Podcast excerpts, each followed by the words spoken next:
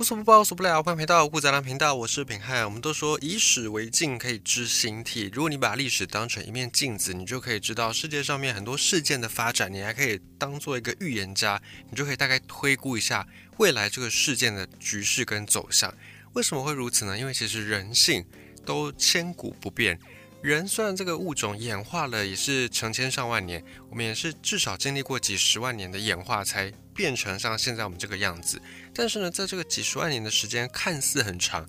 对整个演化来说它其实只是短短的一瞬间。有人就用这个时钟来比喻，如果你把整个演化的历史当成是一天的话，那么人类出现的那个时间可能就才短短的1分钟而已，就是把几亿年的时间浓缩变成一天。那以这个比例来换算，人类从最早的这个猿人，然后演化到我们今天这个样貌，这个时间其实才短短几分钟而已，非常非常的短暂。也因此我们的人性其实还有很大一部分是跟过去几十万年前的老祖先没有太大的差别的。纵然我们的很多器官，比方说脑，我们的脑的体积可能比起我们的祖先已经大了非常的多，但是脑这个器官它里面还有非常非常多的神经元，那这些神经元还没有足以能够演化到超越我们的祖先非常非常多。所以即便到现在有一些人性很古老的特质，例如自私自利，例如一些可能我们会比较阴暗面的这些劣根性都还是存在着。所以如果你可以从历史里面去挖掘过去发生过的事情，你大概就可以用人性的这个角度来去做未来的推估或者是预言。那今天呢，我们要来分享一个在历史上面的故事，或者说它其实是一段漫长的历史。但是这个历史呢，不要把它想说它就是一个应该躺在教科书里的事情。我们如果把这个历史拿出来再翻完一下，你会觉得蛮有意思的，而且蛮能够对应到现在的局势。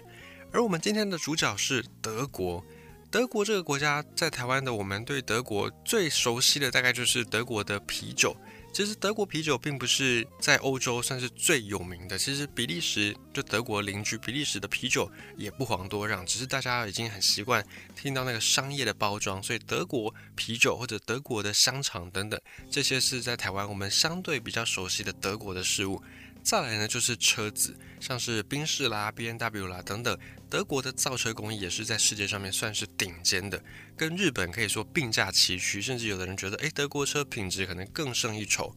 总之呢，德国对我们来说可能有些刻板印象，我们对德国的所知也不太深。再来，如果再深入一点，可能就是你会知道历史上面德国曾经参与的世界大战，然后造成了很惨烈的犹太大屠杀等等。在历史上，其实德国有3次崛起的机会，但是这3次最后呢，都被英美，就是英国、美国为首的这些海岛国家或者是海权国家给击溃。德国它最明显的、最广为人知的就是它是一个陆权国家，因为德国国土面积可以算是陆地占极大多数，而且虽然德国也有靠海，不过他们主要的重心或者是主要的发展都还是集中在陆地居多。那相对德国这种大陆国家，或者是我们讲陆权国家，英国它很明显就是一个海岛国家，因为它四面环海。那再来就是美国，美国它虽然没有像英国这样是一个岛国，可是美国也是有2大洋环绕着，太平洋跟大西洋，所以美国也是一个相当重视海权的国家。在法律上面，包括还有所谓的英美法或者是欧陆法，就是一个海洋法系跟大陆法系，这个就很明显的对垒。还有呢，在政治学上面也有所谓的陆权跟海权，而海权代表英美，陆权代表基本上就是德国跟法国。我们今天就要来分享德国过去一段时间的历史的发展，并且呢，这个德国的历史跟现在的一些事件也能够有所关联，且听品汉娓娓道来。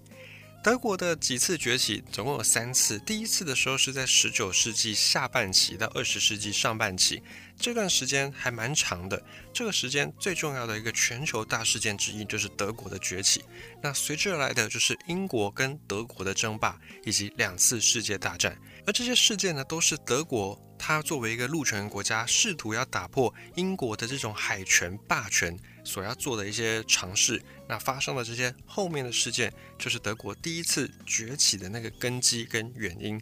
不过呢，在这一次英德2强的争霸之后，这2个国家都慢慢的走向衰落，世界霸主的地位因此让给了在大洋另外一头的美国。在此之前，就是在德国第一次崛起之前呢，德国它最主要的一个代表公司叫做克虏伯，它是一个军火公司。1871年19世纪的后半段的时候，当时候德国已经统一了。历史上的德国其实一直都是处在一个比较相对分裂的状态。而关于德国在可能中世纪或者更早之前的那种王国，日耳曼民族的王国的历史，我们之后有机会再谈。总之呢，你大概知道一下，就是德国后来在1871年的时候完成了全境的统一。那统一后的德国，他们想要赶快的让自己变成世界强国。当时的世界强国，我们有分享过是英国。英国就是在大航海时代之后，慢慢的崛起，然后也打败了其他海权国家，最后呢，夺下了日不落帝国这样的称号。历史上第一个被称之为日不落帝国的是西班牙，因为当时西班牙他们比较早开始在进行这种全球的航行或者是贸易以及劫掠殖民地等等，所以首先在各地插旗，而且被称之为是日不落帝国，代表随时随地都有太阳照着西班牙帝国的领土或者殖民地，所以第一个被称之为日不落帝国的其实是西班牙，后来才被英国取而代之。先前我们在讲这个东印度公司的时候，我们也曾经有讲过英国大概的一段殖民史、贸易史，我们在这边也不再赘述。总之呢，英国当时是世界霸权，而德国为了要追赶世界的霸主英国，所以他们就用了国家的力量，请全国之力来去扶持资本主义。当时大量的这些德国的官员，他们打造了非常多的新的产业，扶持产业的计划，包含煤炭、钢铁、电、化工、机械等等这些行业，当时德国政府是请全国之力给这些产业补贴，因为德国看到了英国的崛起背后就是靠着工业革命而发生，所以德国也想要复制这套成功模式，他们就开始倾尽全力去在工业上面动手脚，去在工业上面下资源。而德国政府大权在握的状况之下，德国大部分的银行信贷也都赞助自己的国家，也都纷纷的响应德国政府的政策，所以把大量的这些资金资源全部投入到实体经济。还记得我们有曾经讲过这个金融业的发展，我们有讲说在现代这个金融社会非常发达的时代，很多人都选择靠金融来去致富，但是这样一来会有个问题，没有人在实体经济上面做文章，没有人在实体经济上面有产出，最后这些金融的交易很可能就会变成泡沫，一触即爆。当大家不再相信这些金融商品背后有等值价值的商品在做抵押，或者是在做这种价值的变换的时候，那有朝一日这个金融泡沫就会破裂。所以我们也讲过，一个社会不管多发达，不管金融业多么兴盛，都最好还是要有实体经济的存在，以免呢这些金融变成了泡泡，变成泡沫。那当时候的德国他们就大量的参与实体经济，所以比较没有这个泡沫的威胁，泡沫的影响力。而且呢，德国政府还充分的也参加了这些企业的经营。当时候在德国有一间军火巨头，军火大头就是这间克虏伯公司。克虏伯公司的继承人甚至是由当时的德国皇帝亲自指定。那凭借着这个工业革命的技术发展，还有整个国家倾尽国家之力投入的这些资本，所以一时之间德国确实成功的超英赶法，超过英国，赶过法国，一跃变成欧洲第一强国。不过事情当然没有这么简单就结束，不然后面就基本上没有美国什么事了。当时候德国一跃变成欧洲第一强国，德国崛起却打破了欧洲的政治平衡、地缘平衡。要知道在国际历史上面，地缘平衡始终都是最重要的课题，包含现在台海之间这种战云密布的状况，某种程度上呢，也是各国在地缘政治上面博弈所产生的一种结果。再回到德国这里，德国崛起之后，欧洲本来是有强权在平衡的，本来是法国跟德国两个权力体之间能够取得一种危险平衡，而法国跟英国相对关系是比较好的，虽然他们也打过英法战争，但是在政治立场上面，或者是在这种国家意识体的选择上面，英法还是走得比较近的。而德国崛起之后呢，英国发现欧洲的地缘政治出现了平衡的松动，当时受到最大冲击的就是世界的霸主英国。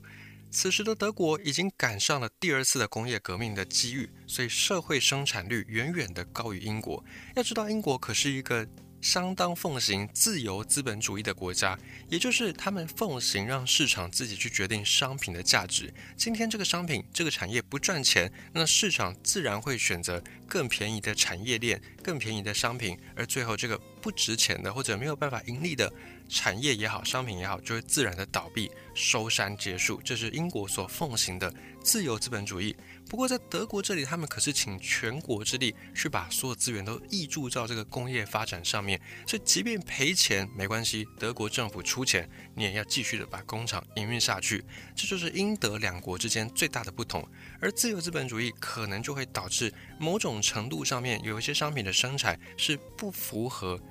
当政者所希望的、所期待的效率。那此时的德国商品已经如潮水般涌向了全世界，那英国的制造业因此就节节败退，从过去的世界工厂沦为最大的贸易赤字国，也就是英国的市场花很多钱去购买相对的便宜、相对的耐用的德国的产品。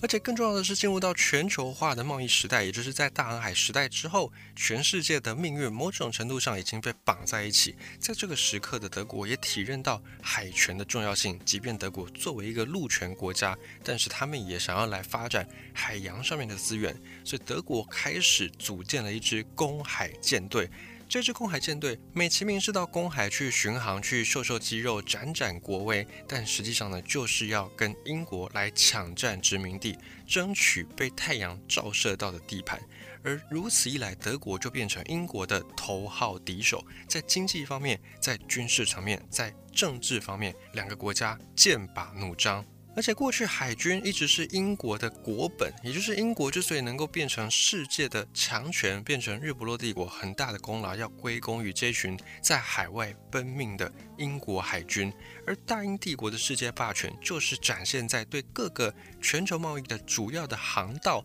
航行的道路的控制之上。一旦呢，德国有朝一日也发展出强大的海军，那么英国的世界霸权会瓦解，最后跟德国相隔不远的英国也可能会受到地缘政治的威胁，直接面临到德国的军事挑战。而当时德国也打算还要再盖一条连通欧洲到亚洲的巴格达铁路，也就是欧亚铁路的概念。他们希望可以用陆上的运输方式直接从中东进口各项的资源，这对英国来说也是非常威胁性的一件事。因为英国作为一个海岛国家，他们任何的资源几乎都只能够透过全球贸易来实现，因为很大一部分的英国收益也是透过控制这些全球主要的航道，例如先前控制的是埃及苏伊士运河，控制了苏伊士运河，大家要经过这条运河就得要付过路费，而过路费就会进到英国的口袋里。但是一旦德国打通了这条欧亚铁路，那么以后的很多资源都不会再走苏伊士运河，只会从陆上铁路进行运输，而且首先会经过德国。而届时就等同于英国全岛的经济命脉都被掐在德国人手上，英国当然不会坐视这种状况发生，所以英德两国之间矛盾迅速升高，越演越烈。尽管当时候英德之间互为对方的第一大贸易伙伴，但是外交关系的恶化完全没有办法因为贸易的伙伴而有所减缓，并且为了要阻止德国继续做大，最终实际威胁到英国，所以当时英国就找了跟德国有地缘冲突、有矛盾的法国还有俄罗斯，共同组建了协约国这个体系。当时协约国的最终目标就是要对德国进行全方位的围堵。法国跟德国在领土上面有接壤，而且非常的相近，再来两国在国力上、在政治上、在军事上面也都是算棋逢敌手，因此彼此呢也把对方当成是假想敌。俄罗斯则是有跟德国地缘上面的矛盾，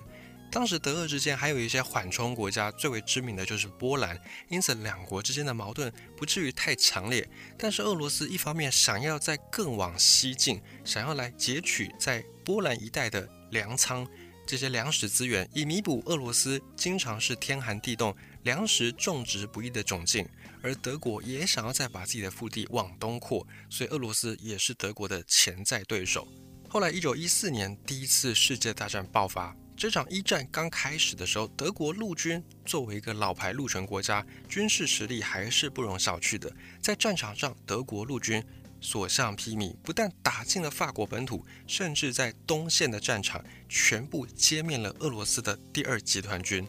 当时眼看德国似乎就要取得战场上的所有胜利，但是英国人知道，德国即便有非常强大的陆军，还有发达的工业体系，但是德国最大的弱点就在于资源的匮乏。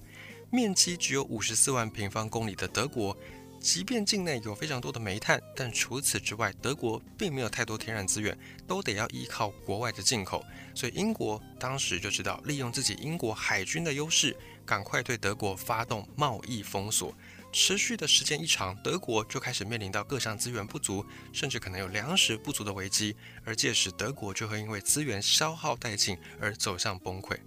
英国已经知道了这个大战略方向，所以一战刚爆发的时候，英国马上就对德国发布了贸易禁运令，在公海上，也就是没有主权的这些海域上面拦截以及扣留德国籍的商船，切断德国所有的海外进口的通道。失去外来补给之后，德国想当然面临到严重的物资短缺。当时德国的民间工业产能下降 57%， 大量工厂停工。而且德国的粮食供应也碰到了危机，全国粮食产量几乎腰斩。这不但是因为德国本身适合拿来耕地的面积就不多，再来是因为原本要拿来做化肥的合成氨这些原料都被拿去生产炮弹，所以先天体质不好，后天又失调，导致德国也碰到了粮食危机。战争爆发隔一年，德国的民众发现市场上越来越难买到食物，一开始肉买不到，因为这些动物呢都被集到前线去运送物资，要不然就是因为要消耗大量饲料去饲养这些动物，所以这些动物在饲养的成本过高，因此被宰杀。买不到肉之后，买不到面包，因为英国的贸易禁运使得德国很难获得小麦，获得面粉。再来是连马铃薯这种非常能够帮助度过饥荒的食物也买不到，因此前线的士兵也在饿肚子。在战争时期，所有的资源基本上几乎都要优先供应在前线，连前线的士兵都没有足够的食物吃。国内耕地里面的马铃薯一收割就被运到前线，到最后德国人民不得已只好去啃食杂草。过去呢，作为饲料的这些无精啦、杂草，一时之间变成德国人的主食。而且不但吃不饱不说，这些杂草还容易造成腹泻。可是德国人没有选择。短短在1915年到1918年这几年期间，德国因为饥饿损失了上百万人口，其中大部分是妇女以及儿童。而且这些因为饥饿而死的百姓，这些数字可能还并不比战争所造成的人员伤亡来得更少。即便是幸存下来的儿童，普遍也都营养不良，缺乏各种营养素。而且因为长期咀嚼杂草，所以后来很多德国人患有一些肠胃疾病。同一时间，德国前线的士兵们也没有比较好，严重的饥饿削弱了士气，削弱了战斗的意志，许多士兵连枪都无法正常的举起。再怎么样对祖国狂热的士兵，此刻在饥肠辘辘影响之下也无力作战，整个德国顿时之间土崩瓦解。而先前在战场上面占尽上风的德国陆军再也没有办法继续的支撑自己的战力，所以国内的反战情绪也一触即发，最终引爆了国内的革命。因为在民不聊生的情况之下，德国百姓实在是没有再太多余的精力去支持自己的祖国对外扩张侵略，于是乎一战德国以失败收场。在战后，德国人总结了这场战败的教训，得到了一个结论，就是作为一个陆权国家，德国没有办法同时维持海军跟陆军，很难在海洋上面去对抗本身就具有海洋优势的英国或者是美国。而面对国际上的围堵，德国也体认到光有科技、光有工业远远不够，还必须要有足够大的国土面积，还有足够稳定的资源供应，才有办法再一次的去解除英国的贸易禁运这种限制。并且此后，即便到现在，这也是陆权文明、陆权国家唯一的一条可以击败海权文明的方式。包含现在此时此刻的中国，也碰到了跟当年德国在一战的时候遇到一样的窘境。面对美国的贸易禁运，面对美国的晶片封锁令，当前的中国就如先前的德国一样，正在苦苦的找寻突破英美为首的这些西方世界国家制裁或者是封锁的那一条缝隙通道。